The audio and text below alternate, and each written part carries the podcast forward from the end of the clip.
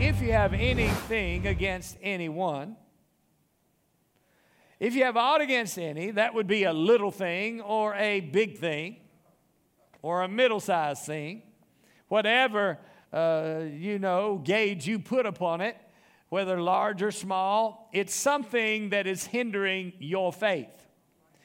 And unforgiveness is one of the things that Jesus addresses specifically about a hindrance to your faith or a hindrance to you receiving the answer to your prayer or a hindrance to you receiving a Uh, the uh, result of your confession. In other words, your confession becomes more powerful, more potent, if you will.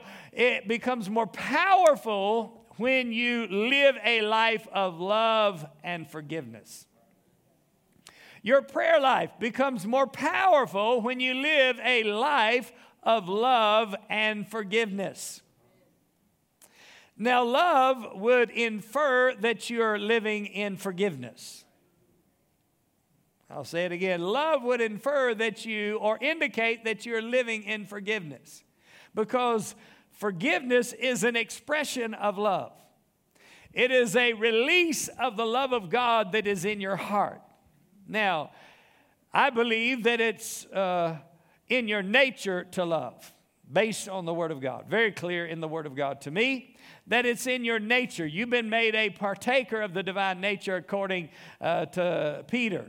Uh, you have the love of God in your heart as a fruit that comes out in your life according to Galatians chapter five. In other words, the love of God is in you, and then it can be expressed in your words, your attitudes, your actions, your conduct, your behavior, the way you live your life toward others.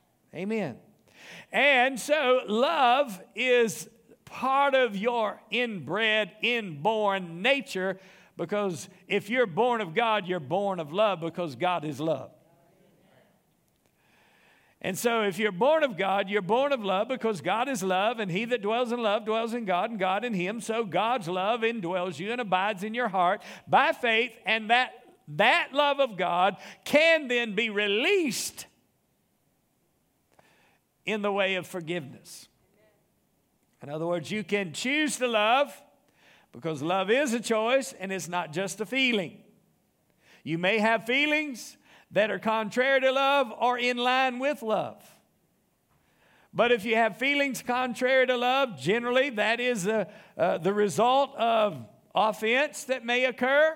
Someone did something to you, or said something to you, or didn't do something you expected them to do, or you uh, had uh, expectation that they would behave in a certain way and they didn't, or they didn't do what you thought they should have done. Are you with me? And so in those cases, you could, Jesus said, offenses will come. May not sound like a precious promise. And it really isn't. He's just letting you know they're going to come. When you live in this world, offenses will come. And when they come, what do you do with the offense that comes? What do you do? How do you respond to life? How do you respond to things that people do or don't do, right? What do you do in response? Well, some people just react. And others think about what they're going to say before they say it. Proverbs says, lay your hand on your mouth. In other words, just hold your tongue for a moment. Think. It says think. Think it through before you say what you want to say in the flesh, you understand. And so just go ahead and think about it before you say it.